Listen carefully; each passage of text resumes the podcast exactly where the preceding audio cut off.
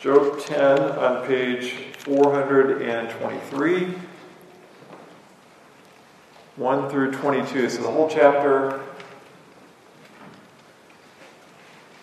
of Job, chapter 10. Let's go ahead and go to Lord prayer together. Heavenly Father, as we open up the Bible this morning, our first prayer is that you would give us the illuminating power of the Holy Spirit so that we can understand what's written here. That's always our prayer. We want to understand your word, and, and we ask that in humble trust. We also ask that you would enable us to apply the teaching that you have supplied to us through your word. Father, help us to grow as followers of Jesus Christ. We don't simply want to allow these, these words to pass through our, our eye gate and our ear gate, and then we walk out and um, never think about them again. Father, instead, we ask that you would plant them in our minds and hearts, able and enable us to recall them in, in a time of need, and also able us to live, live them out. We pray this in Jesus' name. Amen. Well, it is back to school time. Uh, schools are open, the buses are running. If your children have need to go to school, they're, they're in school by now. And college students also, if they've graduated from high school and if they're going to college, then they're at school by now. They're, they're on their way. And so it was with a young woman named Ellie who went to college for the first time. She, she went and she stayed in the, one of the freshman dorms with a roommate. She had never had a roommate before. She'd always had her own room at her house um, when she lived back home. And so this was a new experience. And she, she met her roommate, and they seemed to get along. And since they didn't really know anyone else on campus, they decided to go exploring. So they took their schedules and they went to all the different buildings and found out where their classes were so they didn't have to hunt for the first, on the first day. And they went to the cafeteria and they ate meals together, and they quickly were starting to become pretty good friends. And then one day, Ellie noticed that uh, some of her makeup was missing. She couldn't find it. She asked her roommate if she'd seen it. Her roommate denied it. She said, No, I haven't seen anything. And Ellie looked a little bit longer, but then just decided to forget about it. It remained a mystery. Who knows? Maybe it fell down behind a heavy piece of furniture or something. She wouldn't worry about it. After about a week or so, Ellie noticed that $20 was missing out of her purse.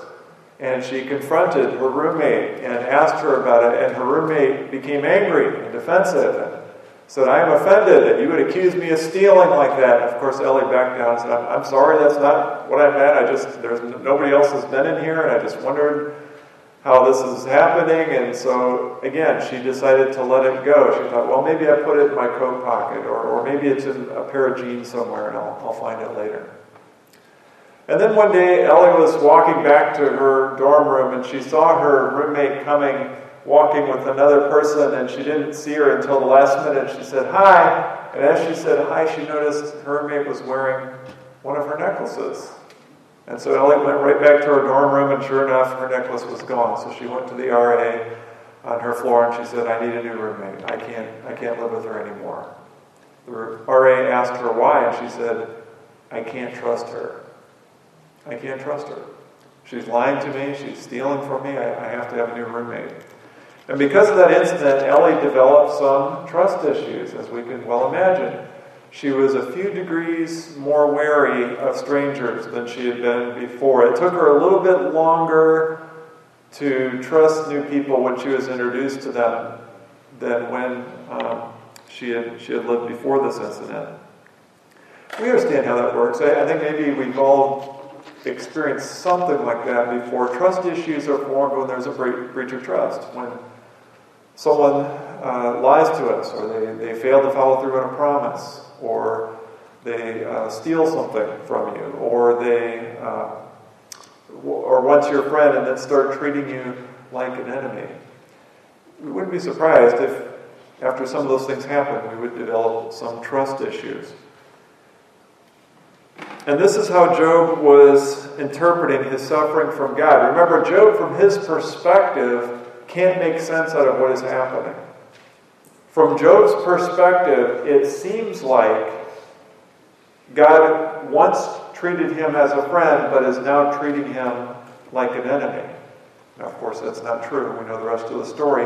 But from Job's perspective, in the moment, as he's living it real time, that's how it seems to him. And so we see the beginning uh, seeds of trust issues starting to form with Job. Maybe some, some doubt, some confusion. In fact, at one point in Job chapter 10, it is as if Job uh, calls God out and he confronts him about something that he knows to be true. So, like a lot of the chapters in Job, our task this morning is going to be to, to pick out and select the things that are true, the, the things that we can affirm theologically as, as right doctrine and sound doctrine. We want to pick those out. And at the same time, we want to reject the things that are, are clearly not right sound doctrine. We want to be sure we, we, we correct where it needs correcting in terms of uh, how they're experiencing and some of the things they say. We have to do this with Job sometimes. We have to do this with Job's friends quite a bit. And that's what we're going to do this morning. And finally, I want us to understand the big picture here. The big picture is this none of us need to have trust issues with God. None of us need to have trust issues with God. You may develop trust issues with other people, and for good reasons, but there is no reason to ever have trust issues with God. So let's go ahead and read Job chapter 10, 1 through 22. This is Job continuing. I loathe my life. I will give free utterance to my complaint. I will speak in the bitterness of my soul. I will say to God, Do not condemn me. Let me know why you contend against me. Does it seem good to you to oppress, to despise the work of your hands, and favor the designs of the wicked? Have you eyes of flesh? Do you see as man sees?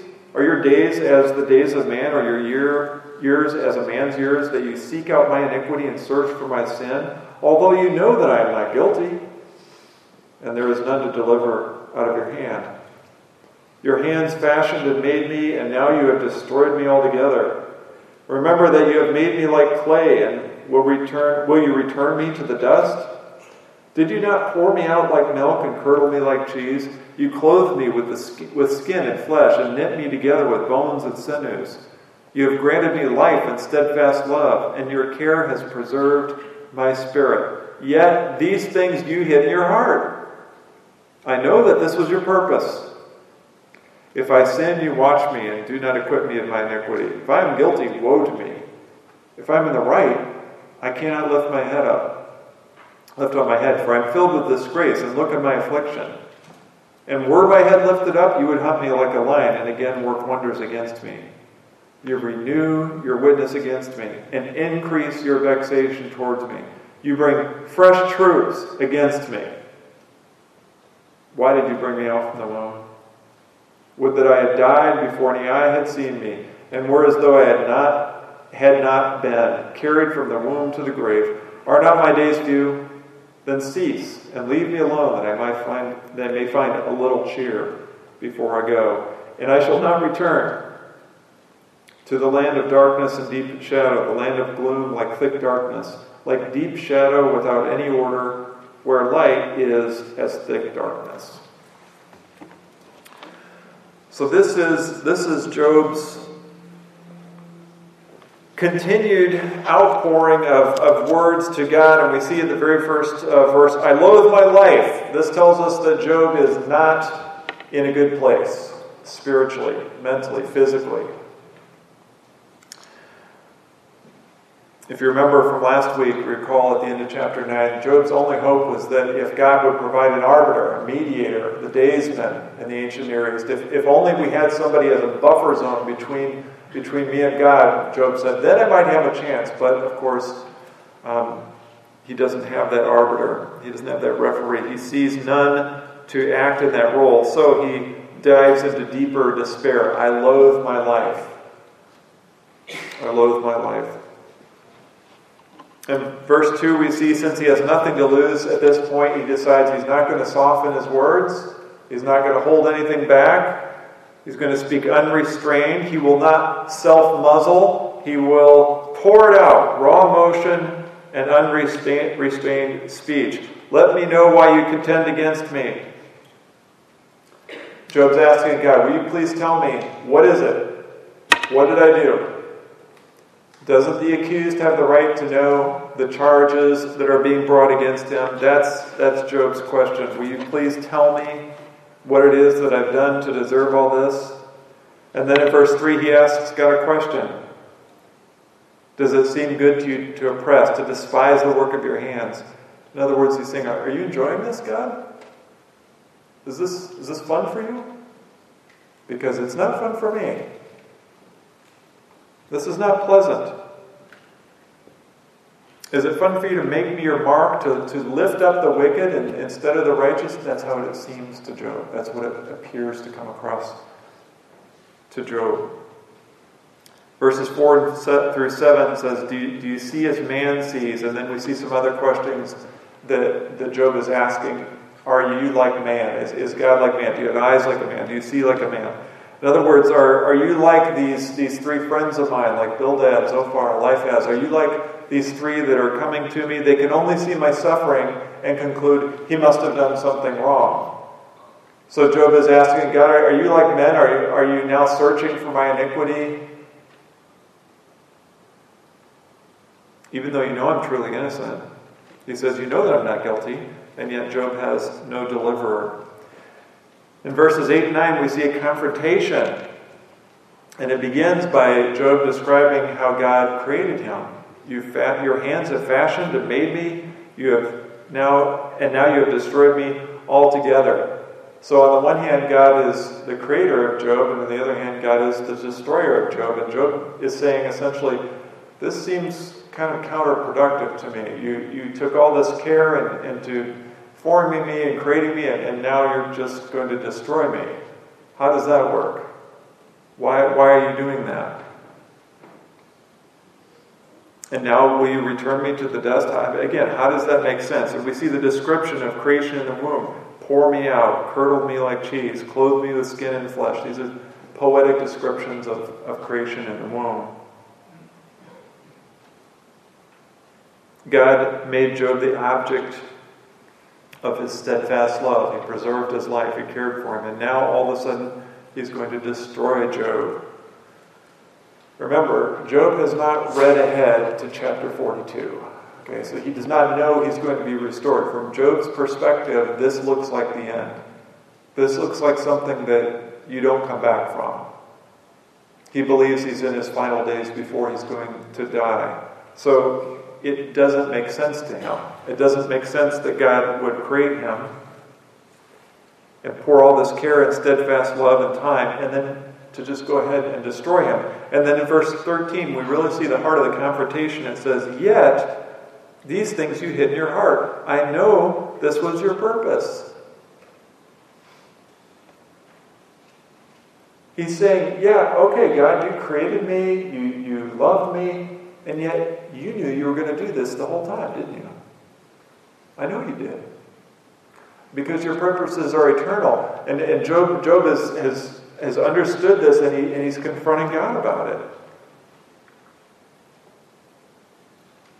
I was under the impression that you loved me and that you cared for me, but all along, you were going to bring this suffering and calamity on me. All along, you're going to take away my children. In a single day, you're going to strike me down. These are words of hurt. They communicate a feeling of betrayal. Doesn't make sense. And we see the beginning in Job, we see the beginning seeds of some trust issues. So let's be clear. Not, not that Job does not trust God on a fundamental level. He, his trust in God remains, in, as we're going to see later in chapter 13. Even if God were to kill him and destroy him right now, he still trusts God at a fundamental level. But what I mean by trust issues are the seeds uh, of doubt. So some misunderstanding, some confusion over the purposes of God. God, from Job's perspective, had treated him as a friend, but now he's treating him like an enemy. That's what he's seeing. That's what he's experiencing. So we see the beginnings of some trust issues, some pretty major trust issues. If you think about it, if God did act inconsistently, and he does not, but if he did, how could anyone trust him? If he acted one way at one time and another way at another time, that, that would not be uh, someone you'd want to put your trust in. But in this, we also see a type of Christ. We also see Job acting as a type of Christ. Remember, we said we were going to see shadows of that throughout the book of Job. Here's another one Job created, cared for, born, raised under the favor of God, and then all of a sudden struck down, and extreme suffering was brought on him. And God had planned it from the beginning. In the same way, Jesus was born of a woman, conceived by the Holy Spirit, born of a woman, raised, cared for by God, loved, and then at the last minute, extreme suffering, culminating in the cross. And it was part of God's plan all along. So we see some, some quiet whispers of, uh, of Jesus within Job's experience. Verses 14 and 15 no escape. If I sin, you watch me and do not acquit me of my iniquity.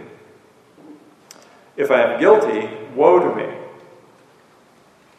So this is Job saying, uh, fair is fair. If I have sinned, if I have deserved something, if I've done something to deserve this, then okay, I get it. Fair enough. Woe to me. But I haven't. And that's what's bothering him. And, and he said, I, I cannot lift my head. I'm filled with disgrace and look on my and look at my affliction. Job cannot live confidently as an innocent man because he's been struck down. And then he goes on to say, even if I did, even if somehow, in 16, even if my head were lifted up, he would hunt me down like a lion and again work wonders against me. He's saying, if by some chance I happen to pull this off and, and make it through, if by some chance I happen to re- be restored in the eyes of, of the community members, if by some chance I kind of work back to the where, place where I, I was before all this happened, it's, it's worthless for me. It's, it's a no win situation because you're still going to come after me. You're going to hunt me down and work your purposes. There's, there's no escape. Verse 17, some would call this the, the climax of the chapter, Job's central complaint against God. Threefold. Number one, you renew your witness against me.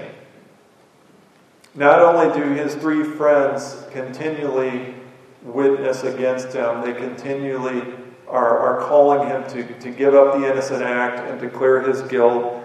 But everything about his situation is declaring to a watching world Job is guilty. Anybody around that can look at Job and see what happened kind of kind of puts their distance between him, saying, I'll, I'll stay away. I don't want any of that to spread to me. You obviously have done something wrong, and God is bringing judgment on you. So you renew your witness against me. Number two, you increase your vexation towards me. Vexation meaning anger. Anger. With every sharp pain that jolts his body, with every dull, aching pain that never goes away, with every memory of his dead children, with every breath he draws while sitting in the, the ash heap or the junk pile or the garbage dump of the city he is reminded that God is angry and displeased with him. This isn't slow to anger, this is sudden and intense. Increase your vexation towards me. And number three, bring fresh troops against me. It never stops, it's unending. It, it, was like that from the very beginning. Remember when all this calamity fell upon Job, it was one thing after another. He got the news of, of, of one thing. Oh, this is terrible. But while that messenger was speaking, another one came. Oh, another one. Oh, another one. And it culminates in the, the death of his children. Fresh troops, one thing after another. And then after all that, his body struck and his health is taken away. Oh, fresh troops.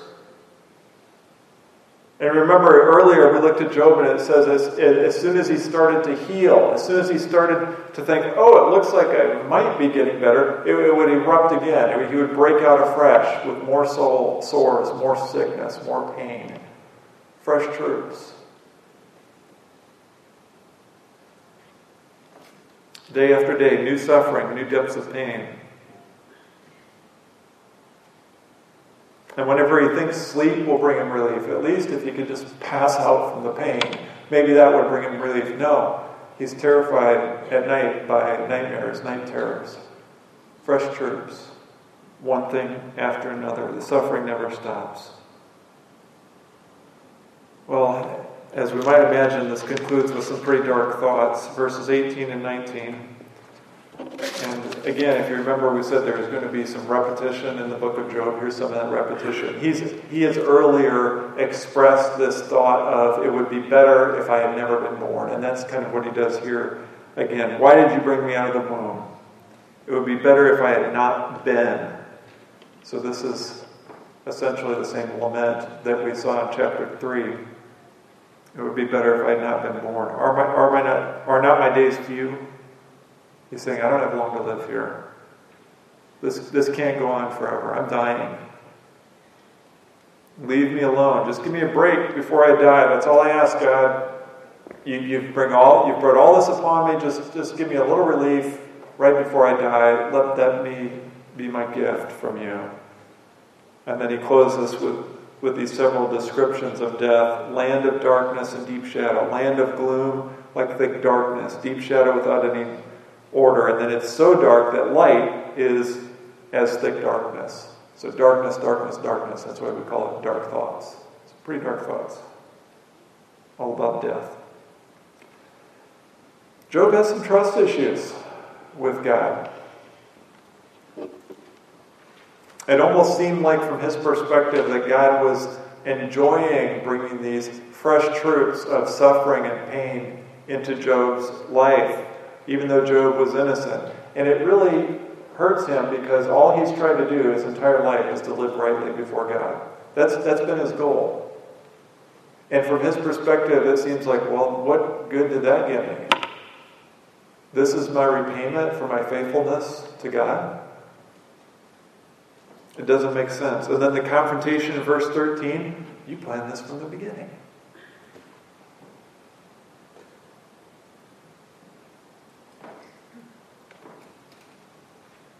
It was as if God stopped treating him like a friend and he started treating him like an enemy. And the kicker was that God had purposed it from the beginning. So, some trust issues. Major trust issues, really. He's trying to make sense of what happened to him in light of what he knows about God to be true. And it's not matching up. It's not making sense. It doesn't add up. So we see at the end these dark thoughts of resignation, of death. He just wants to die and get it over with. So let's see if we can accomplish our purpose here. Let's, let's pick out what's true and let's, let's correct what's false. So, number one, we can affirm that God's purposes for Job were known to God from the beginning. That's true. That part is true. Verse 13, where he talks about, Yet these things you hid in your heart, I know that this was your purpose. Yes, God's plans are eternal. God had formed him in the womb with special care. God had shown him a steadfast love, all the while knowing that this would be a part of his life. All the while knowing that he was going to bring this and send this suffering upon him. Psalm 90, verse 2 says, Before the mountains were brought forth, wherever you had formed the earth and the world, from everlasting to everlasting, you are God. God is eternal and unchanging. Ephesians 1:11 In him we have obtained an inheritance having been predestined according to the purpose of Him who works all things according to the counsel of His will. Of course, this is this introduction, uh, the opening chapter to Ephesians is talking about God's eternal unchanging will and His, his uh, the predestination of, of the elect. However, within this, look what we see all things. He works all things according to the counsel of His will. Everything, not just the election of the saints. So God is eternal. He doesn't change, and God's unchanging will is eternal. We know that. Our old friend, the Westminster Shorter Catechism, Q&A number 7, says this. What are the decrees of God? The decrees of God are His eternal plan based on the purposes of His will, by which, for His own glory, He has foreordained everything that happens. So we want to say a strong amen and affirmation to this, to this right doctrine. Yes, God plans all things from the beginning. Yes, God did bring this suffering on him, and he had planned it from the beginning. It's true, and it's true for us also. All of God's plans for us have existed from eternity. And some of those plans include suffering and pain for all of us. Everyone, at, at, to some degree or another, experiences suffering and pain as they go through life and it's part of his unchanging eternal plan. I don't know if you've ever played the, the best day, worst day game with someone. It's usually a way to get to know them a little better. I don't recommend playing it with somebody you've just met because you're going to have to reveal some really, really personal stuff. But if you've, you've known somebody for a while and you want to get to know them, you play this best day, worst day game. And as it sounds, this is how it works. You take turns, you tell them your, the best day you've ever had and the worst day you've ever had. And the rules are usually along the lines of uh, weddings and birth of children don't count because those are the easy ones, and everybody would pick those. So you take those off the table, and then you say, Go ahead, what was your best day, and what was your worst day? And so you can, you can imagine, and you can think back in your own life, if you had to pick your best day, you know, maybe, maybe it was this, this perfect day outdoors somewhere. Maybe, maybe you made it to the top of a hike and you, you looked over a vista and it was just so peaceful and so beautiful. And it was, a, it was one of your best days. Or maybe it was some personal achievement, some accomplishment, something you'd been working toward and planning and, and wanting so badly, and then the day came and you finally did it. Maybe that was the best day. And then, of course, there's the worst days. You know, we all have those too. Maybe something really shameful happened. Maybe you're embarrassed publicly. Maybe you were in an accident. You know, car crashes. Sometimes that's the worst day for people. Maybe a, a loved one died. I mean, we could go on and on, but we all know what it is. It's our best day and it's our worst day. And the thing is, those are the things that stand out. Every day in between as well, but they're, they're all from God. They're, they're all part of His unchanging will for our lives. The best day, the worst day, and everything in between. We don't remember the ones in between. They don't stand out. If we reviewed our life and we thought back, there are hundreds of days that are just gone. We can't remember anything about them. But we remember the good days and remember the bad days. They stand out. And they're a reminder that everything is part of God's unchanging eternal plan. So we want to affirm that. Yes, God sends the good days and the bad days, and therefore His glory and our good. Number two, God's eternal purposes need not create trust issues for us. God's eternal purposes that include suffering and pain need not create trust issues for us. Now, this is where we need to depart from Job because God affirmed, excuse me, Job affirmed God's unchanging purposes that verse 13 confrontation, but it disturbed him. It troubled him. It did not sit well with him, and he was having a problem with it. It seemed inconsistent. It seemed like God was acting inconsistent. It, it troubled him. So, this is where we need to depart. For Job, it felt like God was, was, tested, was uh, treating him like, like an enemy. When he, before, he'd always treat, treated him like a friend. So, he, it created some trust issues. But for us today, armed with the full revelation of God, God's eternal purposes should not create any trust issues at all, even when they include pain and suffering, because God has shown us his greatest purpose in the greatest suffering. That's how we know we can trust him. God has shown us his, his greatest purpose in the greatest suffering. And of course, I'm talking about Jesus Christ on the cross. Jesus experienced pain and suffering according to the eternal purposes of God. Very similar to Job. He knew it from the beginning. Acts 2.23.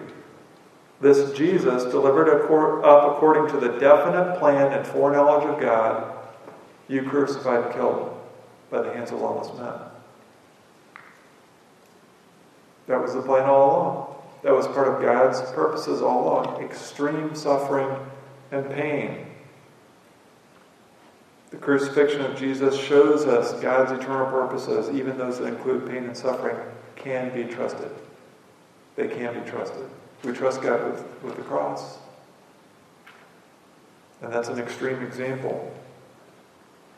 The cross is where God made provision for our sin. That's where God dealt with sin. As we sang earlier, Jesus paid it all. There is nothing more to be paid. We don't need to augment the work of Christ with our good deeds in order to get into heaven. That's false doctrine. But Jesus on the cross was treated like an enemy. Remember, that's one of the seven sayings on the cross. My God, my God, why have you forsaken me? Why are you treating me like an enemy? Very similar to Job, except to a much greater degree. The greatest suffering accomplished God's greatest purpose. So, what do we say to this then? We say this God's eternal purposes, even those that contain pain and suffering, need not produce trust issues, just trust. Just trust. Jesus looked at the cross when it was imminent, it was looming before him, and he prayed, Father, not your will, but my will be done. He trusted the Father as he stared at a purpose that was going to be filled with suffering and pain. So if Jesus could trust God's plan for him that included extreme suffering and pain, more than we will ever experience, then we can trust God with the purposes that he has for us. Have you ever had trouble trusting God?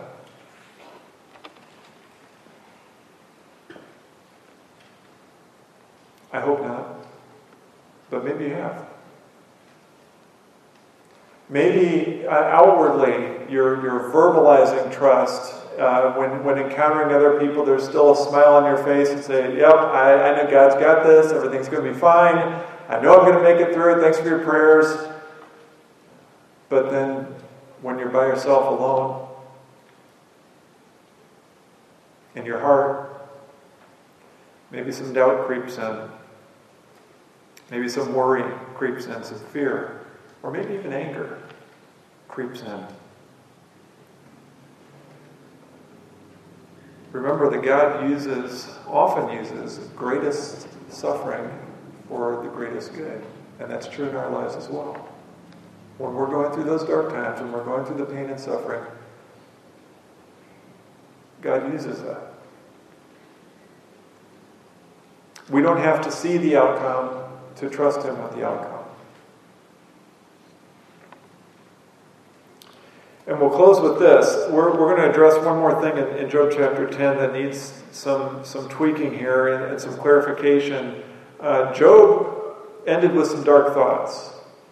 And he, he re- repeated what he had lamented in chapter 3, and that was this it, was, it would be better if I had never been born. And that's where we have to say, hold on a second, Job. That's not exactly true. Uh, we, need, we need to correct you here. That's, that's never true. That would be better if we had not been born. God knows what He's doing. If we have been born by virtue of being born, then God has a purpose for us. God has a purpose. We were born to fulfill our unique and significant contribution to the kingdom of God. Each one of us has that. It will look differently for each one of us. No person's unique and significant contribution will look the same as someone else's. They're different. I think that's important to state. We shouldn't be looking at somebody else and saying, yeah, that's what I want to do. No, that's not for you to do. That's for them to do. He's got something else in store for you. So it is not better if we had never been born. God has a purpose for each one of us, and those purposes have varying degrees of pain and suffering. Everybody. And we can trust Him. He will not take us home until we have accomplished that purpose. That's a comforting thought. We're here because He still has purposes for us. We're not going to be taken home one second before our purpose has been fulfilled. So instead of feeling betrayed by God, or instead of feeling uh, wrongly thinking about you know having trust issues or, or having doubt and worry or confusion start to creep in, or or to, wrongly think that God is treating us like an, an enemy uh, when we experience pain and suffering, no. Instead, we can trust Him. We can trust Him with our best days, and we can trust Him with our worst days. And we can trust Him with every day in between. In between. That's how it was for Jesus. That's how it was for Job. And that's how it is for us. Amen. Heavenly Father, we thank you for giving us your word. You show, have shown us most clearly uh, in your word Jesus Christ, but you also show us uh, Christ like types like Job who, who experienced suffering And Father, help us, eh, once again, help us take away and affirm what is, what is right doctrine, and also help us learn what was spoken by Job and his friends that's, that's not true. Help us to, to see from the rest of the, your counsel, the rest of Scripture, what we should be affirming, what we should be taking away as, as true and right doctrine. And Father, this morning, that takeaway is trust. We can trust you.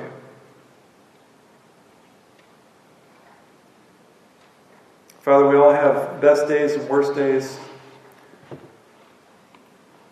And we trust you 100% with both of those.